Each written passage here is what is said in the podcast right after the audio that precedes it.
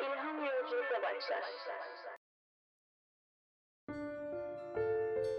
Mekanlara hapsolmuş yazarlar. İstanbul. Edebiyatımıza yön veren nice yazarlar sayabiliriz. Belki bu yazarlarla tanışmanın hayalini bile kurmuşuzdur.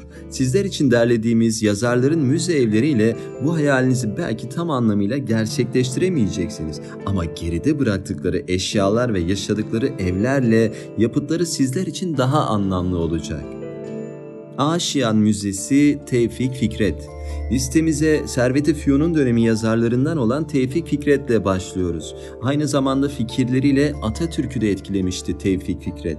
İstanbul'un içinde bulunduğu olumsuzluğu tarif ettiği Sis adlı şiirini mutlaka duymuşsunuzdur. Kendisine Aşiyan Yuva adlı bir ev çizdi ve daha sonra buraya yerleşti. Günümüzde Bebek'te Aşiyan yolunda bulunan bu müzede Tevfik Fikret ve ailesine ait eşyalar yanında dönemin diğer sanatçılarına ait eşyaları da bulabilirsiniz. Ayrıca giriş ücretsiz.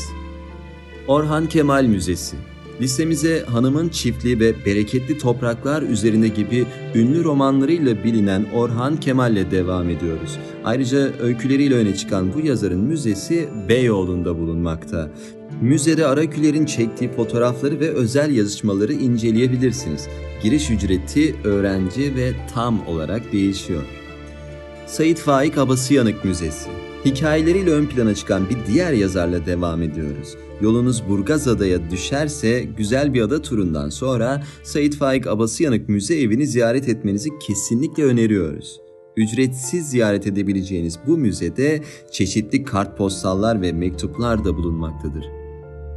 Kemal Tahir Müzesi Köy romanlarıyla tanınan ve sosyal gerçekçi anlayışla eserler veren Kemal Tahir'le devam ediyoruz. Son eserini kaleme aldığı aynı zamanda bir apartman dairesi olan bu müze Kadıköy'de bulunmakta. Ayrıca yazarın daktilosu, aldığı ödüller ve binlerce kitap da yer almaktadır müzede. Giriş ücreti bulunmamaktadır. Yahya Kemal Müzesi Listemizi şair ve siyasetçi yönü bulunan Yahya Kemal Beyatlı ile bitiriyoruz. Yolunuz tarihi yarımadaya düşerse Fatih Beyazıt semtinde bulunan müzeyi mutlaka ziyaret etmelisiniz. Fetih Camii'nin yanında bulunmaktadır müze. İki kattan oluşan bu müzede Yahya Kemal'in karaladığı şiirleri, yararlandığı kaynakları ve kişisel eşyalarını inceleme fırsatı elde edebilirsiniz. Kim bilir belki Sessiz Gemi ve Aziz İstanbul gibi çok sevilen şiirlerinin ilk örneklerini görebilirsiniz.